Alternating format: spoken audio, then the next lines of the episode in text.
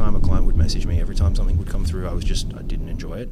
When I started to not enjoy it, I started to do it less. Got worse at replies, so that someone can come in and bring their their passion, bring their flair, but have an exact process of how to do it. So, so you've got this like value bank of all these people who remember and trust you from what you've done previously, mm-hmm. and that was five years ago. What's that going to look like in 20 years' time when you keep cranking out the same amount of volume of? This is why a lot of people fail when they go to mentors because they're given a one size fits all approach of like, yeah. All 100 of you go and do this same thing who are in exactly the same market, live in the same country, from the same. If you're an online trainer is looking to be successful, you're in for an absolute treat because I feel like I've got the Australian version of myself. We've got Rhys Livingstone, who has a very successful fitness business, also is a very successful business mentor in the fitness industry. And I don't think I've found anyone else who I'm really congruent with and click on exactly the same wavelength. So this is going to be a really interesting conversation if you're looking to like grow your fitness business with no bullshit from someone who's actually fucking done the thing and teaches people to do the thing. And Alex Hormozi talks about the highest level of authority is someone who does the thing and someone teaches other people to do the thing successfully. And you've got two people on this podcast who are going to open up a wealth of knowledge to help you. So thank you very much for your time, Rhys. Charlie, thank you. It's um, a pleasure to be here in Dubai. It's um, thank you for pushing me to come. Actually, we you started that conversation like when are you coming, so I appreciate uh, that thirst thought, and I'm um, happy to be here. Thank you. Cool. And I would say part of that that people should take value of is network because. Mark Fox, who owns Kahuna, as a coaching app, introduced us. Be like, you two would get on. Mm-hmm. We obviously do. um, so thank you for the introduction, Mark. And if you listen to my podcast, Mark, that's also in the show. First thing I want to get into, Rhys, I think is one of the biggest issues most people have, and that's limiting belief. Now, mm-hmm in Australia. I'm obviously not from Australia. I, believe there's something called tall poppy syndrome. Yeah. Like, yeah, I know islands reef uh, rife for the same type of thing. Mm-hmm. Did you feel that was something you ever suffered with in terms of breaking out the mold to be successful, and that was holding you back at any point? I at some, like I think it was naivety for me. I think I didn't. I was never exposed to um, what I now see to be successful. I was never exposed to tangible success success in any manner. So I didn't really know what wasn't it wasn't possible. Um, it wasn't really until that I actually started to do the thing, and then I think with any fitness business, you get to some point where your all your friends like it's just a fitness business, and they they use that one word just like you're just a personal trainer, and it always used to upset me, and then that would that that did get to me at some point where I was like, okay, well. If I'm just a personal trainer, can I have a longevity in this industry? Can I create a career? Uh, maybe my, my dad is right because he was quite uh, against going down that road. You know, wanted the traditional have a career that you have for 30 years, work a job. Um, and because that's what he did. And I definitely kind of I definitely had my moments when we've had we've had some pretty big failure failure points, some pretty big downturns of clients. Definitely had points where I'm like, okay, well maybe maybe they're correct. Um, and I think the Australian culture is very much like you said. It's tall poppy syndrome is rampant, where people you start to see something doing something good, and they will try and find things to point out that are, they sh- you know, it's just luck. Oh, you shouldn't get it. Blah blah blah. Um, but ultimately, I think for me, I just pushed through because I started to actually start. I started to see the thing that where I could take a change in my life, and I, I created enough. Uh, I had seen enough failure where I saw that time was the enemy, and uh, the only way for me out of that was to build something that was not completely tied to my provision of time, and that's the the constitution of a job. And this is why I say to probably ninety nine percent of people listen to this you've got what I call the like to call the golden handcuffs, where mm. you earn good money, but you can't fucking step away. So mm-hmm. I give a good example. One of my favorite things I do twice a year, I go to the Maldives, it's like tropical paradise, four hours from Dubai. Yep. I don't take my phone. Amazing. No one can contact me. Amazing. And then the first time I did it, I'm not going to lie, I was shitting myself. Like you know, like you get yeah. like everyone who has a business is like paranoid. Like yeah. Instagram's going to save my account, Facebook's going to shut down, Stripe's going to shut me down. Yeah, I'm going to come back into carnage. I came back and nothing happened. Like everything had continued without me. I was mm. like, I've done it. I actually have a business that works, and I've replaced myself. Like, well, and that's the thing. I think that's where people. I actually had this question the other day. One of my clients said to me, like, "What, what, how do you know it's a business? When is it a business?" And my initial answer is like, when you sell something to someone, and it's just it's not the case, right? Especially in our business where it's client provision, or at least for most personal trainers, it's service provision. You ultimately have 30, 40, 50. The amount of clients you have is the amount of bosses you have because you work on their time and their schedule, and you owe them their responses, and their expectations need to be met. That's the definition of a boss, and for me, it was like it really became a business when I could step away from that, and I didn't have to do that anymore, and the business could still take you know take a profit and, and turn money. And there's there's been some eye opening points and similar where we've gone on holidays and things have happened. So it's like, oh, it's not that bad, right? The business ran. I something just distinctly came into my head. I remember. Um, we all have a limiting belief that we have to do everything in the business. And one of those mm-hmm. biggest things might be sales consultations with clients. Mm-hmm. And I had that for a long time. They're like, no one will buy a program if I don't talk to them. And then I remember sitting on my birthday with my ex-wife at the time in the Jumeirah Madinat Hotel in Dubai, ironically. And I was at the Chinese restaurant that's banging, by the way, probably eating Peking duck. And uh, I remember 3K PayPal payment came on my phone. I was like, holy fucking shit. Yeah. I was like, the system works. like, I don't have to do all of this. Yeah. And I think that's, um, you have huge limiting beliefs that like smashed for you. And for me, that was one of the big ones at the time. What would you say is the biggest limiting belief you had to break to get to where you are now?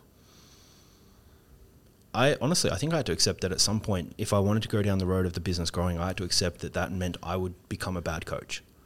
And I loved fitness, and I still love fitness myself. And we are talking about this off camera, but there was a point in my career where I, I knew that for the business to scale, I needed new people, and so I hired people, right? But then I still kept doing the service provision. I still, you know, servicing clients, and I think I had maybe seventy-five individual clients as we were still growing the other people. And it got to a point where I just realized that every time a client would message me, every time something would come through, I was just I didn't enjoy it. When I started to not enjoy it, I started to do it less. Got worse at replies, um, and overall became what I would constitute now as a pretty bad coach.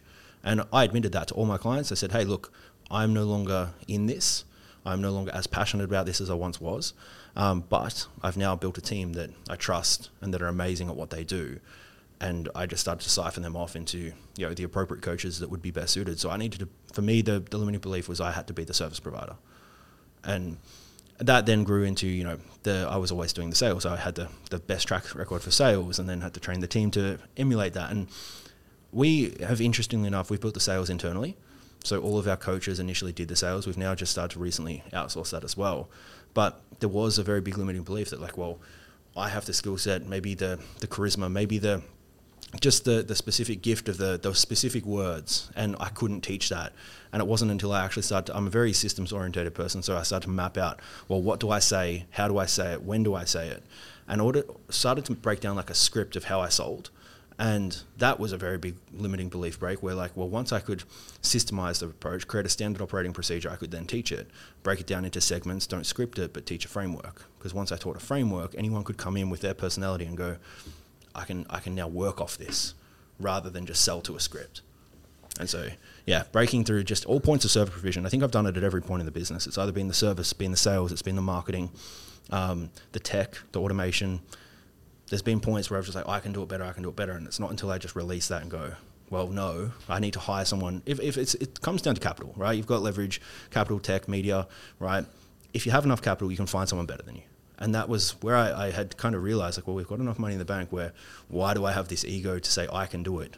Why don't I just find someone better than me? And that's what I did.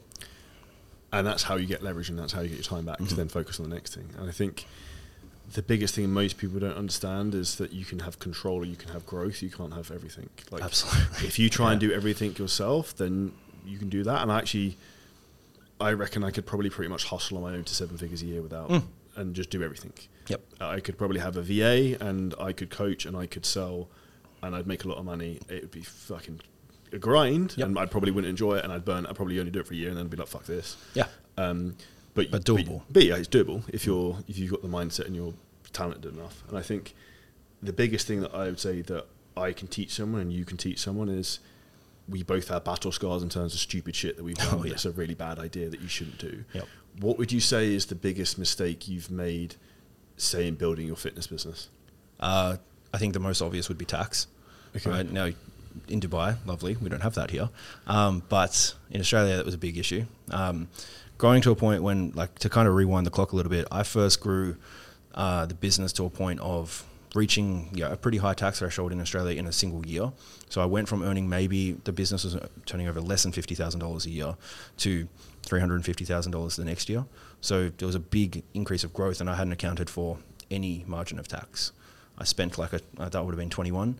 I spent like a twenty one year old that had a horrible relationship with money, and I been I bought a bunch of shit that I didn't need, and uh, was just definitely operating out of a position of ego and a position of fear, like I was going to lose it all.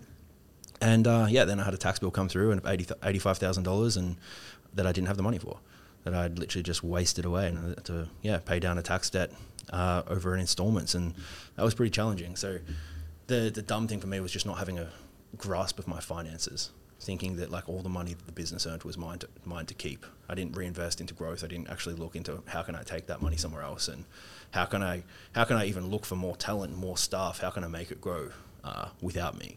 I just thought, well, I'll just keep doing this thing and it'll move.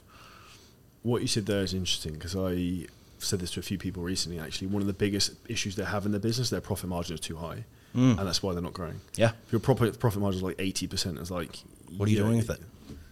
Yeah. Like there is nothing better that you can do with the money than put it back into the business to like someone to learn from, Mhm. someone to help you build the systems, a team to scale, Or even even specifically just direct advertising. or paid ads. Like, just like you could, e- even if you'd never done that, like we built to seven figures, above seven figures, completely organically. Had never done paid ads, and it's like, okay, well, if we've got the profit margin there, like, why are we not? Why are we not? So that's what we've done. We've only just started moving into paid advertising now, but if you have an eighty percent profit margin, I agree that you're you're you're you're growing yourself into a point of constraint, and I I often talk to like I talk to clients about this often where I don't think there's many. There's not many rules. There are no rules in business, right? But I think when when we go into something such a deep rabbit hole of there's no rules, we then have no guidelines of what should we aim for, and like what is a healthy profit margin that actually still allows the business to grow, still has a bit of st- security, and so on. So I've kind of figured out from you know anecdotally, 35% is what we kind of run off is what we try and aim for, because that just gives us enough operational cash flow to put back into the business as well, and that has served me div- has paid dividends to make sure that we can still invest appropriately and you know have enough cash in the bank to you know if ever we needed to pay out annual leave, if we ever needed to pay out um, any staff, if there was any problems, we would be safe to do so. I'm glad you said that. And one of the things that people don't understand as well is that the bigger the business you have, the Mhm. lower the profit margin is going to Mhm. be.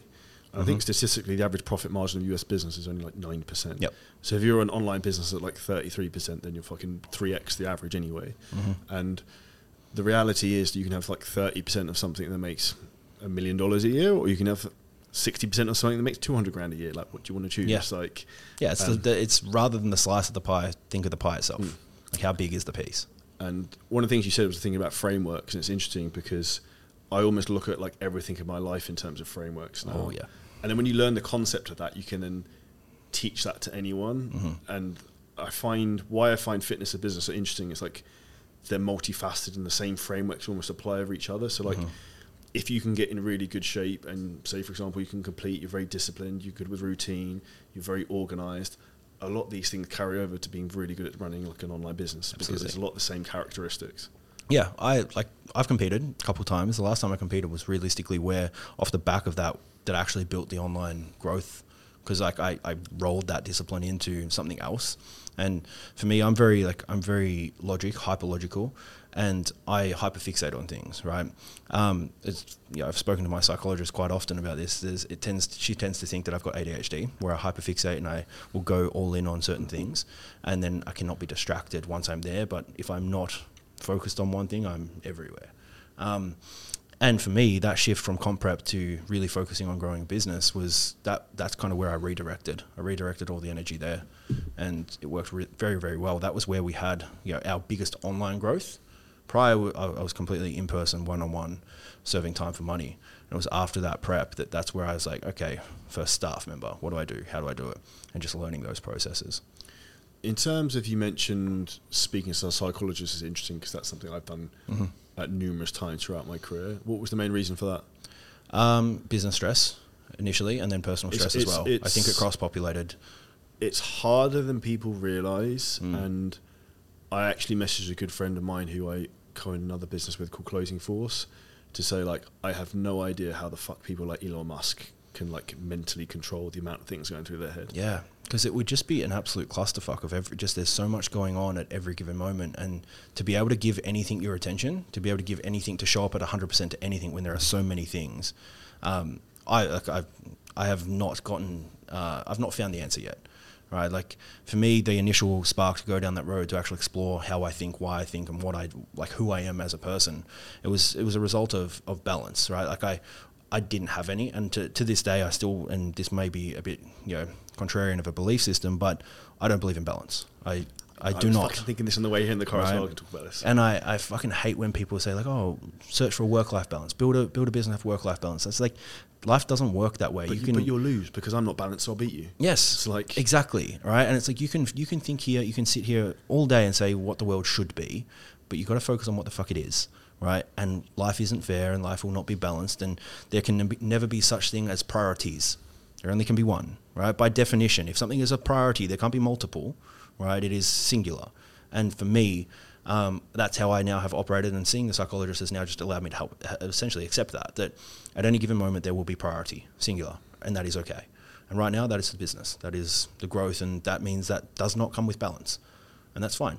Later in life, the the scales will tip the other way. Maybe I have more lifestyle. The business will be less of a priority, but it will be not growing at, at the same rate it is now. And at that point, I might accept that. I don't know if I will, but And also at that point, you would have built the machine that's built the machine, right? correct. And that's what you're going through at the moment. And I can tell instantly from talking to you, you're the same as me that you enjoy doing this. Yeah.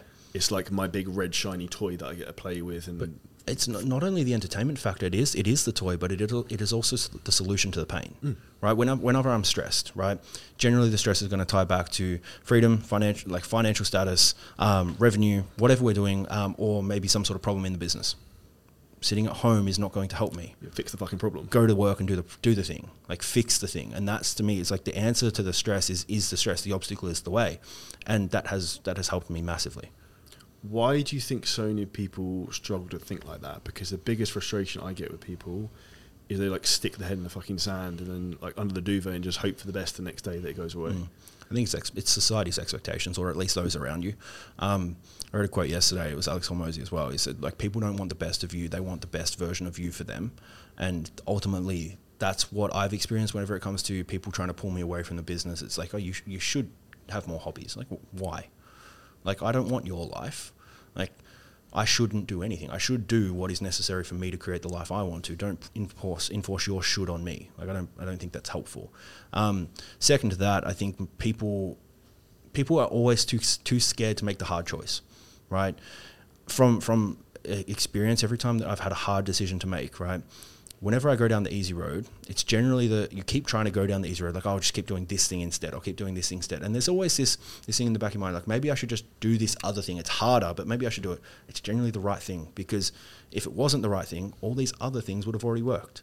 And it's like, well, maybe just make the hard choice earlier, and you'll just like shorten this curve of adaptation.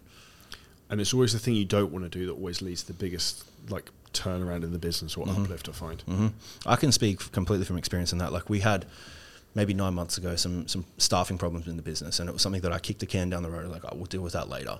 And you know, at, even at the time, it felt like okay, that the the correct thing to do, the right thing to do, is actually have the hard conversation now with staff, reset the standard, and and adjust from there. But no, I I did. I kicked the can down the road, and I took it later, and then the problem got worse. And then it was like, okay, now the problem is bigger, and the conversation became harder to have. And had I just actually listened to the data, I'm very data oriented. But unfortunately, when it comes to staff, there's emotion involved and it's their livelihood. It's like, okay, well, yeah, data says not good, but good human clause, maybe we'll just keep trying. And I've now learned that the, the good human clause doesn't play. It doesn't have doesn't play a role in business. Like, I think data has to lead the way. It's black and white, right? Yeah, And I think my own personal experience, I've never seen anyone. When you look at team building, who I've hired who started badly, who's ended up well. Mhm. No one starts shit and then like oh they become a rock star suddenly. Yep. Like they either hit the ground running or they Mhm. don't. Yeah. Like Yeah, I think there's proof. Like the first six weeks, Mm. I think that's really realistically is the cutoff. If you if you don't see that that that stardust in in the first six weeks, it's not coming. in terms of hiring, I'd say it's one of the biggest factors, in particular when you're at seven figures and looking to go to say, for example, eight. What would you say is your process in terms of hiring team members at the moment and building like a team of A players, for example? Yeah, I think um, I love that you, you, you use the term A players Hmm. because I've had a team, I've had teams of, of B and C players, people that just move the needle forward and they just do the, the grunt work. But you have to have that at the start as well because they're not, they're not going to come and work for you if Yeah. they're fucking the, the best Yeah, at day one. I think um, right now we're in a position we're trying to run leaner.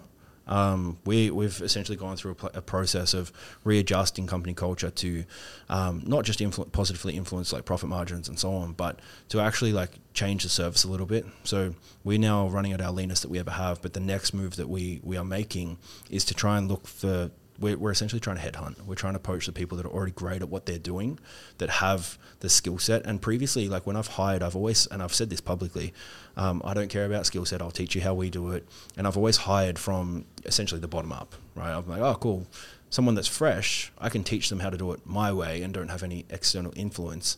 But ultimately, I found that do that for long enough, you just become the genius with a thousand hands, and it's just emulations of you. No one has different innovation. No one has different things that are better or different to bring to the table, and um, so that's our, our move forward now is essentially just hire talent only, and we're looking for those A players. And how we're doing that is we're first trying to standardize the whole the whole coaching process, so that someone can come in and bring their their passion, bring their flair, but have an exact process of how to do it. So, you know, if ever they were to leave, if ever they were to be in a place where they couldn't work, someone else could take the reins pretty quickly, pretty easily, without you know a big panic of like where are these clients going to go, how are they going to get serviced. Um, it all comes back to standard operating procedures for me, like mapping that out first, to then present to this talent like this is exactly what's expected of you, and this is where you have the free reign to have innovation. Um, I think ultimately though, like hiring A talent, A, a grade staff, it comes down to a few things. It comes down to remuneration package. You need to pay well. They need to have a reason to come to you. Company culture needs to be high. And that's something that we haven't had in the past. Being an online business, staff being spread, company culture was something that we struggled with. Um, but we've now put in places like you know, like yourself, team meetings regularly. Um, we do social settings now as well, and that I feel like is the big thing that most companies lack, especially in the online world, to try and actually build that inbound, that internal culture. Um, yeah, and cross over that to coaches as well. Like anything online and trying to build culture, it's challenging. I would say the biggest difference has probably come in our business last year or two is ingraining like weekly meetings and like we have daily meetings for certain teams now mm. and like and it's all the boring business shit that you don't want to do that like yeah. when I was a state agent five years ago I was like fuck this daily meeting bullshit I don't want to do this yep. and like now I'm the one who's like we have to fucking do this because it makes so much difference because mm-hmm. It's like feedback loop you're finding problems fixing problems finding problems fixing yeah. problems and that's how you move ahead really quickly rather than like you find out three months later from John who's like yeah that hasn't worked for fucking three months you're like yeah well, I didn't know about that. Yeah, that's something that I, I, speak to my staff often about. Like, actually, especially like more of, of late, this problem solution cycle is just mm. speeding up faster than ever, and it's it's somewhat frustrating. It's like, oh, we've just fixed a thing, and now we found a new thing, and it's never ending. And you know, Pat, he's uh, he's my right hand man, and he's he's essentially the 2IC of the business, and he always is the the soundboard whenever I come up with an idea or a problem.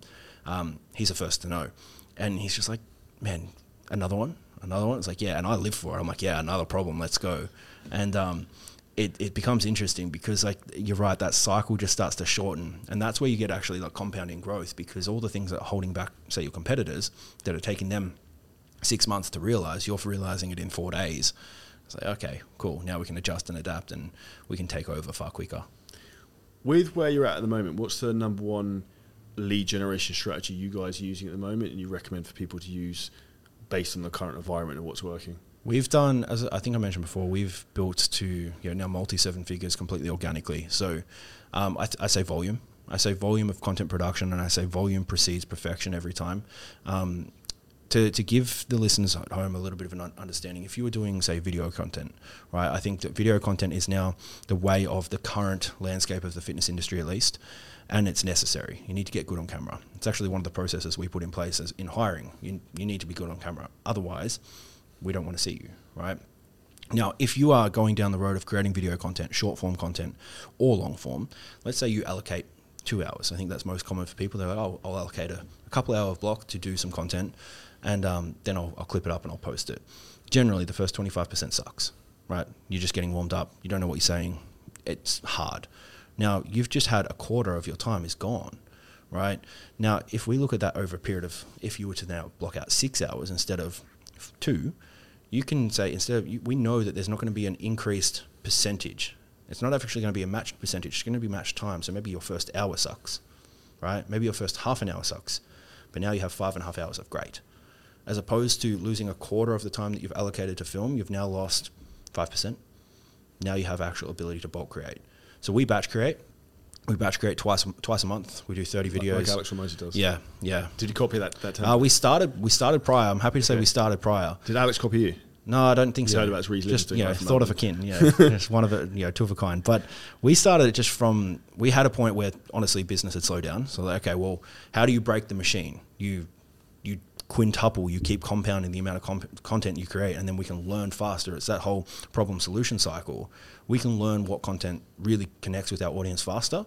So that was my main goal. Is we just started posting. Um, ungodly amount of times um, up until a point where we were posting 20 times a day across one platform and then we would you know omnipresence in that everywhere so youtube shorts instagram tiktok you name it we were there we noticed an increase a massive increase in an organic acquisition the big thing though that where I feel like most businesses lack, even if, and I, it's the you know, the, the take home or the, the quotable point of every business mentor, if, if I gave you 30 clients tomorrow, could you take it? Like the answer is no for most people. And the, the, the process is, or they, where they fall down is in the process of, of nurturing, right? Where we kill it is we have a lot of organic acquisition. We have a lot of inbound inquiries. But from the moment they're inquiring, they're like, I'm a heavy believer that time kills all deals and speed is king. So they get contacted immediately. So we have automation processes that go in that contact them immediately within five minutes. Sorry, straight away, five minutes. Um, five minutes later, they get a um, an AI call from me. So it's like robot robot Rhys comes in and says like, "Hey, Charlie, that you inquired." So it pulls your name, puts your name in um, from your inquiry platform, and says, "So you've inquired, but you've not yet booked. Here's another link." And then we start to nurture them appropriately through that cycle over the next. We go up to about six weeks. So we've got essentially a, a lot of uh, autom- automated, a lot of uh, you know touch points, but we don't believe in just giving touch points and trying to pester them to book. We give them value at every point. So it might be a free program, it might be a free um, you know breakdown of someone else's diet, it might be a case study, it might be anything that we can think of, and we bolster that out based on gender type. So males get in a certain flow, females get in another flow, and that allows us to nurture people into a very high conversion, a very high acquisition. Because once they start to get a little bit of that value, we've found that our referrals start to just spider web out and compound. And the referrals is the big thing that people don't understand is actually having a fucking good product. Mm. Because if you can you get one client to refer you two people and you do that consistently, your business will grow forever for, Yep. for free. For free, yeah. and that's sort of the game and the goal, right? Yeah, and if you can create predictability around that too, you can now start to go, okay, well, my lifetime va- customer value of singular customer is X, but each singular customer through their lifetime value refers X amount of people. So now one client is worth, let's say, five thousand dollars as opposed to two thousand. And that if you are going down the road of like paid acquisition and paid marketing, you now know you can pay any less than five thousand dollars to get one lead, and you will make money. And that's basically what we do in our fitness business to a lot of degree. Because I know, for example, we can break even on the front end Mhm. because we kill it with so much on the back end by retention and referrals. Mhm. So it's just using clients to acquire more clients. So I don't give a shit if we just break even at the front or even a slight loss. Yep. Because I know longer term, a big picture, there's a huge ROI on that. And also, as interesting, I looked at this yesterday. I think we had like 35 million reach on our ad account on one of them. We've got like Mhm. five ad accounts. It's like there's an intrinsic value to people just seeing your ads all the time. Yeah. Because you're in front of them all the time. Mhm. They may not be ready now. but at some point. Yep. Yeah. And that's uh, the omnipresence thing you, you spoke about earlier on. Mhm. Yeah, I think to sum that up, if we're, if we're looking at trying to get the best acquisition, I think, um, like you said before, you could probably grind, hustle, and build a seven-figure business yourself. I'm a firm believer that people can build a seven-figure business without paid acquisition. Oh, I agree, think 100%. I think people get into that road far too quickly. They think it's a solution to it. It's a hail mary. Like I can just chuck some and money I at a think that's problem. because they're not willing to put in the work on the content or the organic side of stuff to Mm. make it work. It's also it's also they're a victim of the situation that they're in. They're they're a victim of the, the landscape of the fitness business as a whole because you've got every Tom, Dick, and Harry yelling at them that they need to do paid ads and that that's the answer to their future. And like you can throw money at a problem. And it's like one, it's it teaches horrible habits in business. You can't just throw money at all problems. Sometimes it takes actual you know business acumen and skill set. And I've Um, tried throwing money at a lot of things and it's always gone very badly. Yeah, yeah, and and likewise, I think like if you don't learn the, if you don't learn the lesson, the money's just going to keep moving, right? So rather than falling into this trap of like, okay, well, paid acquisition, like I've spoken to so many so many clients or so many even consults like that are interested in mentoring, like, oh, okay, well, I just I just launched my first ads, like, oh, well, how much are you And making? they've got no business basically. Correct. And they, they have no cash flow. And they're, they're already in this place. They've been told by some guru, guru on the internet that they need to niche down their market and they have no cash flow. Like, you, you haven't earned the right to only train a specific human yet. Okay, so this is a good question, and I was actually having a WhatsApp conversation with someone this earlier. What's your opinion on niching? I don't. Th- I don't think it's fucking necessary. I don't think you should until You've got success. until you've got massive amounts of cash flow. Because, okay, so I literally had this WhatsApp conversation with a guy on the way here who Mm-hmm. business mentoring, and he said that he doesn't have a niche and he's really broad. And I was like, fucking perfect. That's Amazing. exactly what you do. Yeah. And he's like, oh, every other mentor tells me not to not to do It's- that. And you it's will waste money. And You I will- literally replied to him, it's because they haven't got a fucking fitness business. Yeah, yeah, because they've they've they've saw someone post a, a thing saying that you know, uh, in in the American accent, you know, riches are in the niches. It's like. Yes, later. It's like the old saying of like, um, you know, every millionaire has seven streams of income. It's like, no, they now have seven streams. They of had income. one really profitable one at the beginning. Correct. Right? That funded yeah. everything. Yes, and now it's like now they've diversified. You, you do not need to go down the road of um, if you if you back yourself into a corner right before you have cash flow. It's gonna be very fucking hard to come out of it. Once you do have the cash flow, you're now pigeonholed into a, a market that potentially may not serve you long term. Right. This is a conversation that comes up quite often. If you've got a market, a horrible market, and I, I mean this objectively, a bad market to work in is young females between the ages of 18 and 21. Right. They have bad habits of spending, right? They generally aren't financially stable. So, and they make emotional decisions, right? And that's from experience. We've, we've dealt with that market for a large period of our time. And let's say you have a minimum term of 12 weeks. Now, and an 80% uptake of after that minimum term. In a market that can't sustain that cash flow over a period of time or a market that makes an emotional decision exclusively, 12 weeks, they're gone. Now you have to have new churn and new acquisition all the time, right? So if if you're in this market to just go, okay, well, I want to work with these type of people because maybe they're popular on Instagram and maybe they're easier to acquire. Yes, easier to acquire doesn't also mean longevity or sustainability. So before you even go down those that road of like, well, who should I work with? Who's a good market? Figure it the fuck out. Work with everyone and then start to figure out what your market, what your product resonates with, and what you actually know how to coach. And this is what I found and what I find works with everyone who's successful. Your market will gravitate to you. Mm-hmm. The people who you end up coaching the most, that is your market. Yeah, I can I can speak this from a, even from a different realm, right? I uh, used to have a apparel business. We've recently sold that, um, but our marketing we did paid advertising for that, and for product, I believe in paid, paid advertising for product, right? I think it's necessary, right? Unless you have a very big, large um, influencer reach, it's probably not going to be uh, an easy road. Um, but down that path of paid acquisition for product, we were selling you know, oversized T-shirts, hats, and so on. Uh, the only thing we marketed to the interests were tattoos and fitness. Those were the two. We didn't. You're the target market, right? Correct, correct. But that was not where we started. We we completely niched down to you know males between this age and this with 500 different interests, like, and we settled on a very broad market too, and we had far more success there, far far more. And the way I'd explain the niching thing is, say you listen to this, say you've got five to ten thousand followers on Instagram. Mm-hmm. Not all of your followers are going to see all your content in terms of reach. Mm. So if you start targeting vegan mums who live in Dubai, the percentage of people who follow you who are vegan mums who live in Dubai is going to be pretty small. So it makes absolutely no sense to try and target something so specific.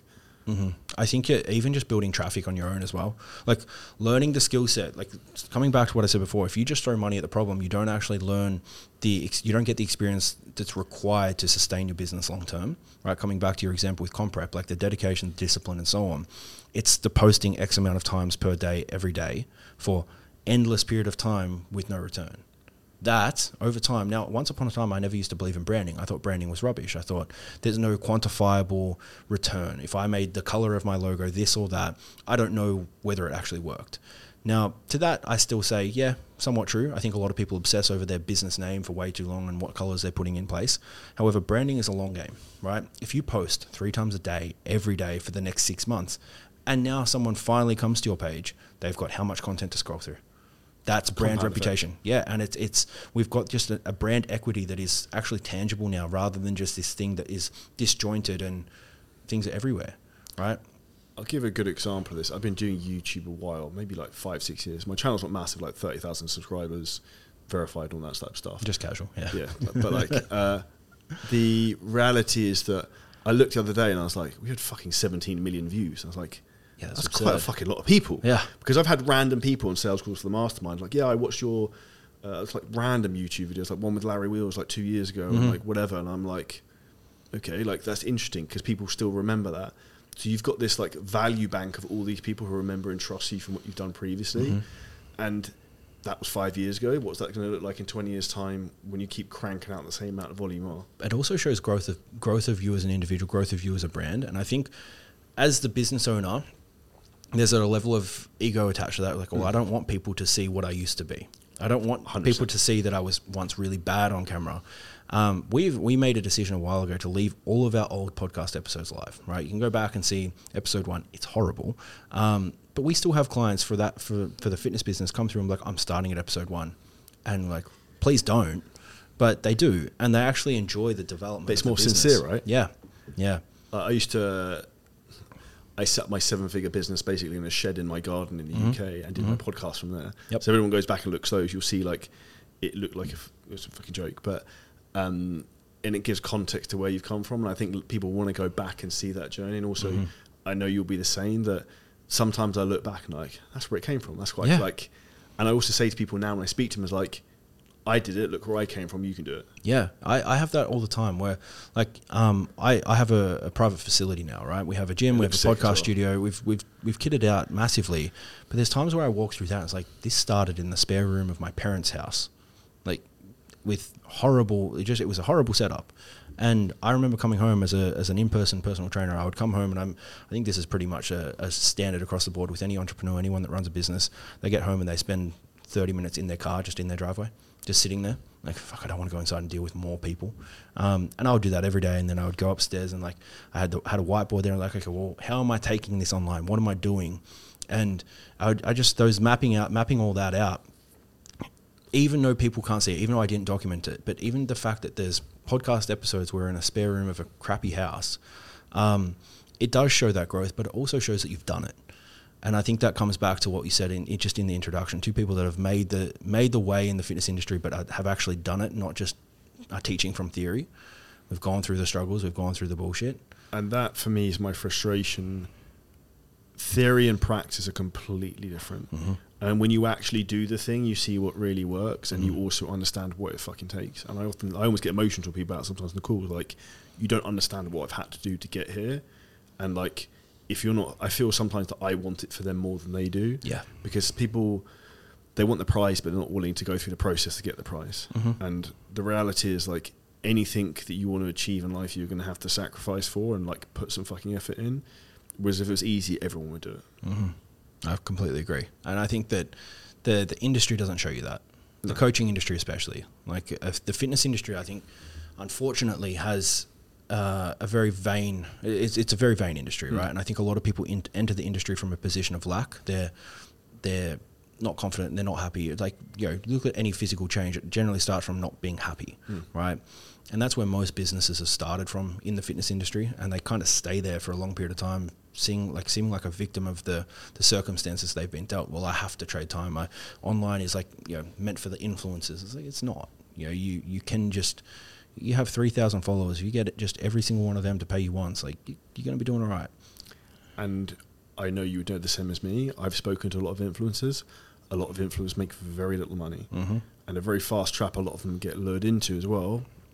Uh, opinion, I'm going to say, is um, using shitty third-party software companies Agree. to take a percentage of their business and basically rob them fucking blind. Yep. Like we had a guy, I won't mention who he is, who came to us recently, last two three months. He was previously selling like shit programs on like an automated app that's going to be wiped wiped out by AI. Mm-hmm. I don't know, like a couple hundred dollars ago. He's now selling programs at two and a half, three thousand dollars ago, and it's like a fucking different game. Mhm. And that's what people don't understand the difference of like when you've been in the trenches and done it. Like, yeah. And I say to people like literally like dead serious, I'm like, what you're doing right now is exactly what I'd want to do if I was not looking to make money and not be successful. And their face just drops. I'm like, Mm-hmm. I think that's that's that's those those moments where you can look at people and you speak to them, like you speak to business owners every day, and you go, well. Do you, do you want the end of the, the prize at the end of the tunnel, or do you want the, the quick win now? Do you want to do you want it to look cool that you've got an app that's this that and like bells and whistles? Cool, but in five years when you're actually making money because you've learnt the skills to actually kind of do the work, and they're still taking thirty five percent, probably not great. and it's funny because this is what it's not funny, but it's more sad. It's almost like when you're in it, you see behind the curtain, and you're like, "Fuck, this is how it really works."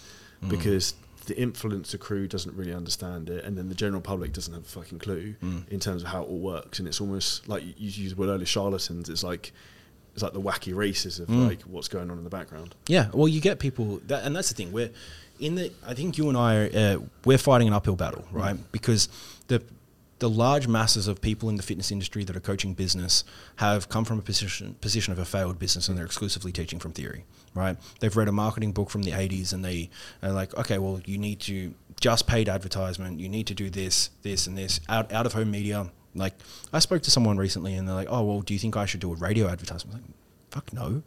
Like, do, who do you who do you currently train? Oh, I don't really have a, a market. Uh, What do you mean? Like, okay, well, what about the majority of your clients? What's their age bracket? Oh, cool, twenty to twenty five. They don't listen to radio, kid. Like, no way, right? And it's like, who taught you that? Like, oh, this previous business mentor. Like, why? Where where are you getting this from? And where, where I'm going is like people are just teaching from this theory of like, oh, it sounds good to do a radio thing. Like that sounds cool. It sounds impressive, right? Yeah, sounds really cool. It's going to cost you heaps, but for what?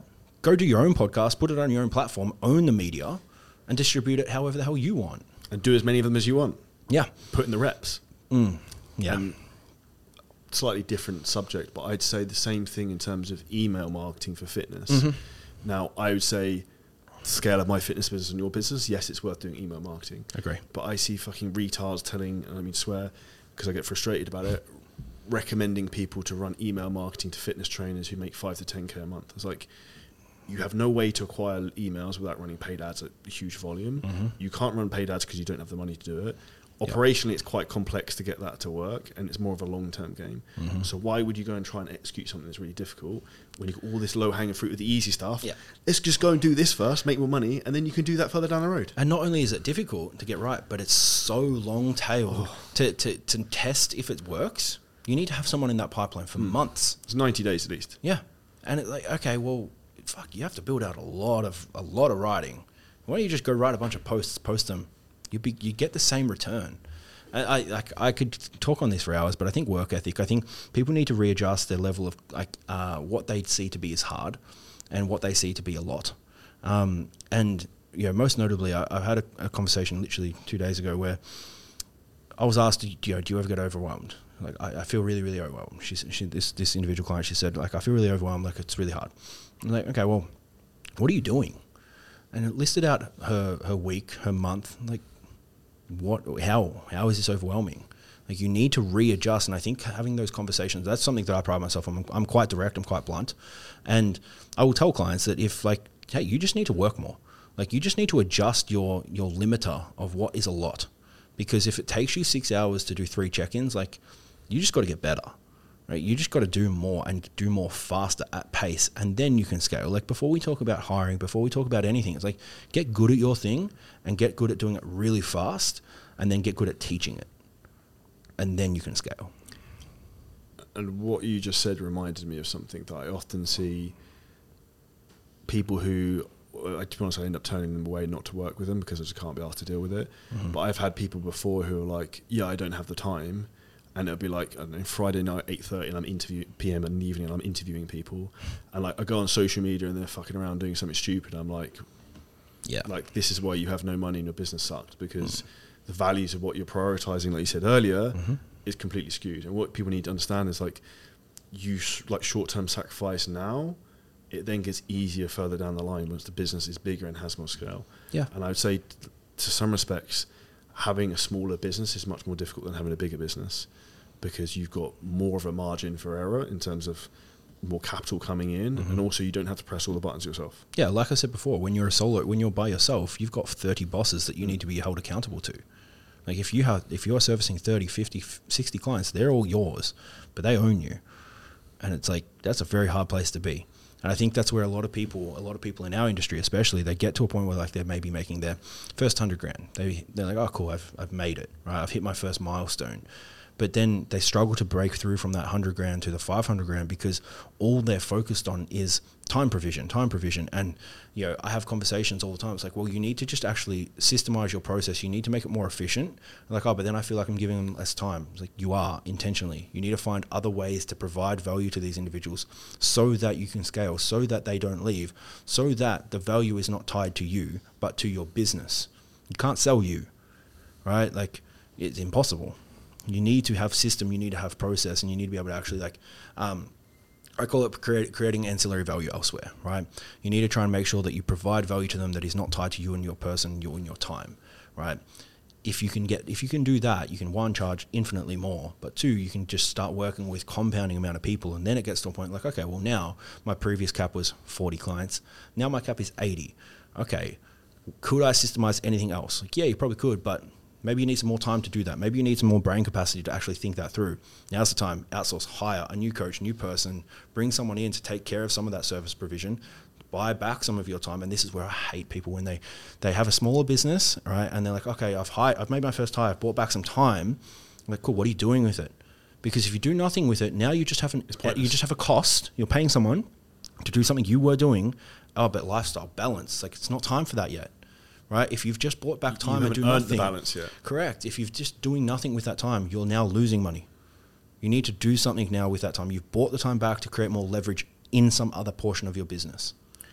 I would also say the other pick, the big pitfall people get into at that point is thinking they're too good to do certain things. Oh yeah, So whether that's like replying to their own DMs, they don't want to take Mhm. their own sales calls, and it's like the reality is I still do a bit of that all the time. hmm Like if I see something, I just reply to it. yeah, And like sometimes I like doing it to prove a point of like how much better I am in terms of like than Mhm. they are, and like that's like a superiority complex in terms of like Yeah. you want to be the best in your business, Uh, but you also need to do that as the business owner to like prove a point of like well, it's this is how you respect. Yeah, It's you. You can't be just the. I don't like. Um, is it Simon Sinek has a book that eat, leaders eat last. yeah, yeah, I've read it. It's good. Like you can't be from your iron tower just shouting down at everyone to do everything. You need Yeah. to prove that you have done it, can do it, and still can do it better.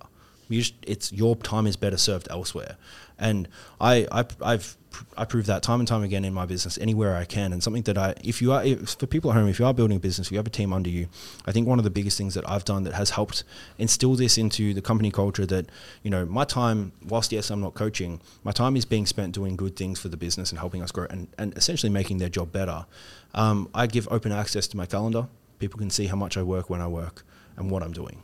And from a company culture perspective, for the for the team to be able to see that and to see what I'm able, what I'm working on at any given point, for them to make their job easier, better, more efficient, um, it, it tends to work well. It's it's created a good process where people are like, okay, well, people in the team are like, okay, well, I can see that, you know, him not coaching is actually great for us, like, and it's it's paid dividends.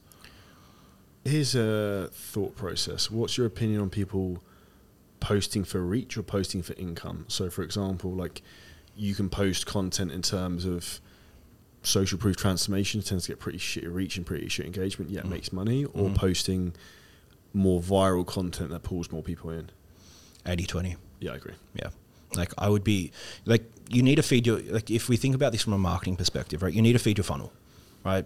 You need to actually have new acquisition coming in, and it's like give people what they want, give them what like wrap it wrap what people need with what they want, right? So give them the front stuff on the on the front end. Give them the stuff that's going to get them in, and you can you can give them what they need later. You can give them the, the results. You can give them the testimonials. You can give them the form execution, the reviews, and all the service provision later. But the 80% should be feeding your funnel so that you can nurture them, albeit either manually, doing you know appointment setting yourself, messaging anyone that follows you, doing all of the stuff that is tedious and long, or feeding the funnel that is systemized, that is automated, that can help that, those people warm up and become you know active leads. 100%. In terms of managing your team in the business, what's the top softwares you use for that? Uh, we're using GHL, operated, Okay. operated by Knock on, on Knock on Automation. I'll give him a little plug because Matt has um, has helped us a lot. Um, Matt's a small business here in Knock on Automation. He's built essentially our whole back end pipeline that's allowed us to really nurture our clients and allow us to you know systemize our referral, systemize our acquisition, and systemize like even um, just creating a little bit of status in our business. So we like we uh, we leverage a bit of status later on down their customer journey where they get um, you know their VIPs, their their Livingstone VIPs, where they get to come to our meet and greets, they get to come to the facility. As I said before, the facility's private. We've leveraged that a little bit. That you know our top referrers can come through and, and train in there sporadically, and that's all done on on automation. So that's been incredible. Um, that operates as our CRM as well. Um, so we can see all of you know our whole pipeline at any given time. Um, outside of that, we've we've used a, a little bit of AI as well. We've used we've we've used Synthesia, we've used Descript. Um, they've proven to be quite helpful too. Your own motivation, what motivates you? Because you mentioned your father earlier. Mm-hmm. Um, interesting. My, my, my, my family are very normal, right? And I, I say that in the, the nicest way, but they're, they're, there's nothing, it's nothing special, right? Like they've never done anything special with their life. Um, I'm very blessed to have the parents that I do, and they've been amazing. But they they did not teach me like uh, money, success, any of that stuff. Um, the only person that comes to mind that uh, I guess started that was my grandfather. Um, not through any degree of financial wealth, not degree through any degree of like specific direction, but he would always challenge me. He would always say to me like, "Why are you doing things that way?" Even as a kid, like I'd be tying my shoes, for example. Be like, "Why are you doing it like that?" And I, I just said, "Well, because that's how Dad taught me." He said, "Find a new way." He would always just say like, "Find, can you do it different?" And that's what realistically, I think that's the biggest thing that I, like I keep coming back to is like, find a new way. Can you do it different? And that has been the motivation from when I was uh, in person doing a lot of time. You know, I was making good money, but trading a lot of my lot of my life away for for not much in return in in reality, right? For what it really brought me, for what the cash flow really was, it didn't really buy me any sort of degree of happiness, and that has been the thing that's brought me away from that. It's like, okay, well, I don't believe that trading time is going to get me anywhere to be any any level of success or any degree of happiness. I also don't believe that any degree of of like exponential wealth is going to create specific happiness, but it gives me a shit ton of freedom too. So it's just like everything I do is just like, can I do it different, and why am I doing it that way? And that's been the big motivation of like we look at every system in our in our business and uh, you know, I, I, get the team in once a month. I'm like, cool, what can we do different? Um, we have a, a, can can we and should we framework, so it's like a little Venn diagram, right? Can we on one side, should on the other side. The cross point is the stuff that we focus on for that quarter. So we'll put as many things on that board as we can, and that cross point of can we and should we, then we, we then innovate and try and find a way. So the motivation for me is just like, it's it's a challenge. It's can I do it different and can I do it better? And if I do that long enough, I think I'll, I'll get to a place where I'm like, cool, maybe I can have some freedom now you mentioned doing it things differently. Mm-hmm. How do you think online fitness, client acquisition, and that whole process is going to evolve in the next twelve months to two three years? I think people are becoming more aware that they need a reason for people to engage with them. You know, like we can both agree that you know the the industry is saturated right? There is a lot of coaches out there, but I don't believe that there is a saturation of successful coaches. There's a lot of people fighting for the There's bottom. There's a lot of bottom feeders, right? Yeah. I, I, say, off the top of my head, 95% of them are zero to 5K, I guess. Yeah. Yeah, I agree. Uh, uh, if that, right? I think like the the largest percentage of people would probably be sitting in that below 100k mark per year, and just to once you accept that, I think it becomes this. Okay, well, where does the industry go in five years? I think it's like we've we've seen a shift in the last five years. People have started to respect more education. I think the next thing is now people are actually going to want to be told how to do it without you, um, but stay for the culture that you you create community community. And I think since you know the virus, the everyone was locked down and everyone was away from people and lacked that element of community. I think that over the coming years they will start to crave that f- far more. And I think that's where we're, for us, I can speak anecdotally, we're putting a lot, large portion of our time and development and a lot of resources into creating community and culture. Um, it's a bit of a weird one, but I give it an analogy of like you can you can provide value through the head, heart, gut, or genitals. So double H or double G, right? Head being eh, that you can educate them. Heart you can create community and create give people that you know sense of belonging. Gut you can give them so many resources that they just are always having something new to consume. And then genitals you can have the status. You can be the person that has the highest price point or has the highest level of exclusivity, right? We've already kind of gone down the road of status. We charge a lot, right? And we do you know X amount of intakes per month. Um, education, that's really what we built the business off. Resources down the gut road, we've got a lot. Like we provide a lot of people, a lot of things for people that we drip feed out over their customer journey, and we've mapped that out. That you know, let's say the LTV is average 36 weeks, we drip feed a bunch of those resources over those 36 weeks. But community is something that we have not done. We've not done well. We've not even really given it um, any thought, right? I've tested a lot of theories again, and I'll, and I'll own this. I'm teaching from theory in this regard with a lot of customers, a lot of clients of mine, um, and some things have worked really well, some things haven't. But ultimately, the thing that I see that when we look at inquiries, when I look over our, our acquisition rate, when I look at any of those those inbound inquiries, it's people are wanting support and community, and I think that's where, you know, the next five years, if you can clock that that road of the value act, that value proposition, I think you'll do very well. I'm glad you said that because that's the biggest focus we've probably done last 12 to 18 months is mm-hmm. you nail the community, then people don't leave. Like Yep. so, which is why we now do training camps in Marbella, UK. We did one in Vegas in the summer. Like, and when you physically get people to come and meet you and train with you and train with your trainers and stuff, it's like they're not leaving. Yeah, you create stickiness. Yeah, right? And it gives people they feel more obliged to stay if they've got a friend doing it, and then they've referred three friends, and they're still in the system. they don't want to leave, right? Yeah, yeah. It's you want you to be part of the club, and that's or like they've, they've got their partner to join, and Yeah. like that's when we came back to we spoke earlier in this podcast is like using clients to acquire more clients, and like Mm. from my side of things, like our team often says to me like it's pretty expensive to fly everyone to fucking Vegas and put them all up and do all this Mhm. other stuff, but we mentioned earlier in terms of like um, team culture, Mhm. really fucking good. They're super happy, and just understanding your your numbers, knowing Mm. that one person they've also paid for three other. Like, yeah, the the singularity cost that comes with flying and, and accommodation, sure, but it, I'm guarantee it would still be outweighed on the back end. two and a half clients renew for an extra program, we're good. Yep. Like Yep. it's, and the reality is the compound effect after that is going to Mm. be way more than that because of referrals and stuff like Yeah, that. I want to double back to that one thing quickly because I think in sales, and I, and there's something I teach all the time in sales. You've got you've got three different types, right? You've got feature, benefit, and solution, right? And I think a lot of people in our industry, online fitness, they're on their stories and they're just listing features of their service, like check in once a week, Customized support, customized diet, correct, right? That's a feature, right?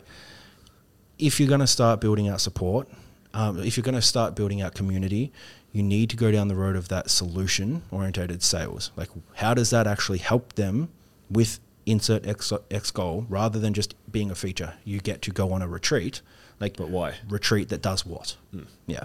If you get good at that, you'll be able to sell really well. And I think this is the problem. Most people don't think why about most things in life. They're like, like head down, and they just don't open their eyes to reality of what why anything works. There's Mm. like no ability to think critically when they look at things. hmm Yeah. I think people are just moving too quick. They lose peripheral vision.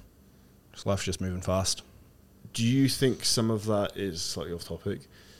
I was, gonna, I was probably about to make up a word then. Dumbification of society from Oh, yeah. social media and stuff like that. It's just like everyone's like a fucking zombie and yeah. just. it's only going to get worse, too. And because I know you'll see this as well, um, I see it from the online coaching crowd that they all follow each other like fucking sheep. Like, because I see people copy my shit all the time, Mhm. and I feel just like doing something stupid just to see if I can start a trend to see Mhm. if people would do it. Mhm. Um, I'm trying to think of something now, and that's where people don't realize. Like, I'll give it a good example. I think it was like three days ago. I think I saw like six people launch a 12 week challenge exactly the same time, and I know who they're mentored by, all doing the same thing. I'm like, this is like big thing. this is like fucking retarded, right? And Yeah. I was like, and this is my personal opinion. This is why a lot of people fail when they go to mentors because they're given a one size fits all approach of like, Yeah. all hundred of you go and do this same thing who are in exactly the same market, Mhm. live in the same country, from the same town. Yeah, there's there's man, there's a group we'll call it in in Australia that one mentor sits at the top and it's very pyramid scheme esque. It's very it seems like you know you join me and then you then all become mentors as well in your own rights in your own business, but you all get my packs, my systems, my fonts, my Canva templates, launch and go, right? And yeah, unfortunately, the markets that they're choosing, they tend to buy into it. But it's like I've spoken to people that have gone down the road with the mentoring of people that um, are just selling cookie cutter approaches to mentoring. The lifetime customer value of the people that they're attracting is very low. They get a volume up front because they're very high on emotion. They're, they're leveraging emotional purchase very, very well. Power to them, amazing. But if you exclusively sell an emotion but don't actually provide logic later, people leave because emotion is fleeting and that's where I've noticed that Like the people that are providing the the ones the one size fits all, they're they're leveraging emotion. They're trying to teach how to how to you know use neurolinguistic programming to manipulate people to buy the thing, but then how do you keep them? The problem is with that one size fits all. There's no actual like business acumen that's taught. There's no system, strategy, process Self development. yeah, it's just take this and go because it worked for me. But they are forgetting that the people that they're selling to are not them and they don't have the personality, they don't maybe even don't have the work ethic. And that's something that I, I'm very big on that like, okay, maybe maybe we're all inherently lazy, right, as entrepreneurs. Maybe we want to build a thing that one day we can do nothing. We probably won't, but we have this this thing in the back of our mind that like, hey, we just like to maybe do nothing, but we just love the game too much to keep playing.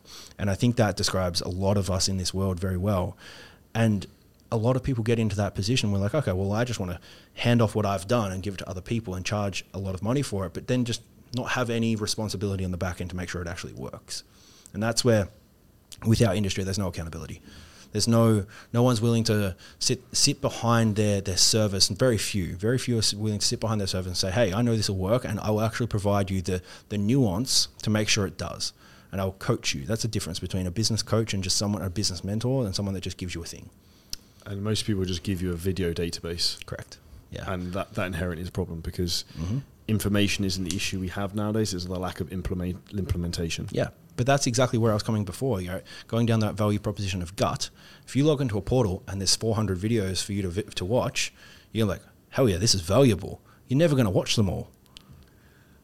Okay, I've got a funny story. I got uh, access to someone's membership site, Mhm. and I looked through it, and I was like, "This is fucking awful." I was Mhm. like, "The video is like 50 minutes long. There's way too many of them." Mhm. And I was like, "I know what I'm doing." I come in here, and I'm like, "Where the fuck do you start with this?" Mhm. So like, someone who doesn't know what they're doing comes into it. You're like, "Jesus Christ," and that's the reality of like, I'm. I think Australians are probably the same. Um, probably get it from us. British people, I'm very like blunt, short, and concise to the point of like, do this, do this, do that, and then like, Yep. see you later. I don't want to talk to you anymore. Um, so like anything we do training wise, if it's a video, is like five minutes long, rather Yep. than like a 50 minute ramble with like one minute bit of knowledge that you need to know. Yeah. And this is the problem that people need to understand is like the most important thing for you coaching your clients is having an efficient process, like you said earlier, of like Mhm. here's the desired outcome. So I say to people as well, it's like if I speak to you once and you have to speak to me again on three x your business, would you be happy? And they're like, yeah. Well, that's the goal. So like, here's what you do, and like, see you later. Like, Mhm. if you have anything else you need, then we can go through it from there. Yeah. Because that's the goal. Is you can just give someone something that's so simple they can Yes. execute it, and they don't need anything else. But and it's, that's the, thought out, right? and that's the thing. It's, it's actually thought out. But this is the difference, though. You're coming from a position of practicality, Mm. not theory, Mm. Right? Where the problem lies is where people just do exactly that, throw the thing from theory, but when shit hits the fan, they go, "I don't fucking know." I don't know what to do, right? And I've, I've, I've had people come to me from previous mentors that have um, gone down that road. They've been given a pack, right? They've been given a thing, and they're like, "Oh, but I just had two two of my staff members quit. That they were the they were the highest revenue raisers, and there was all this key man syndrome attached to them. The clients don't want to work with anyone else. What do I do?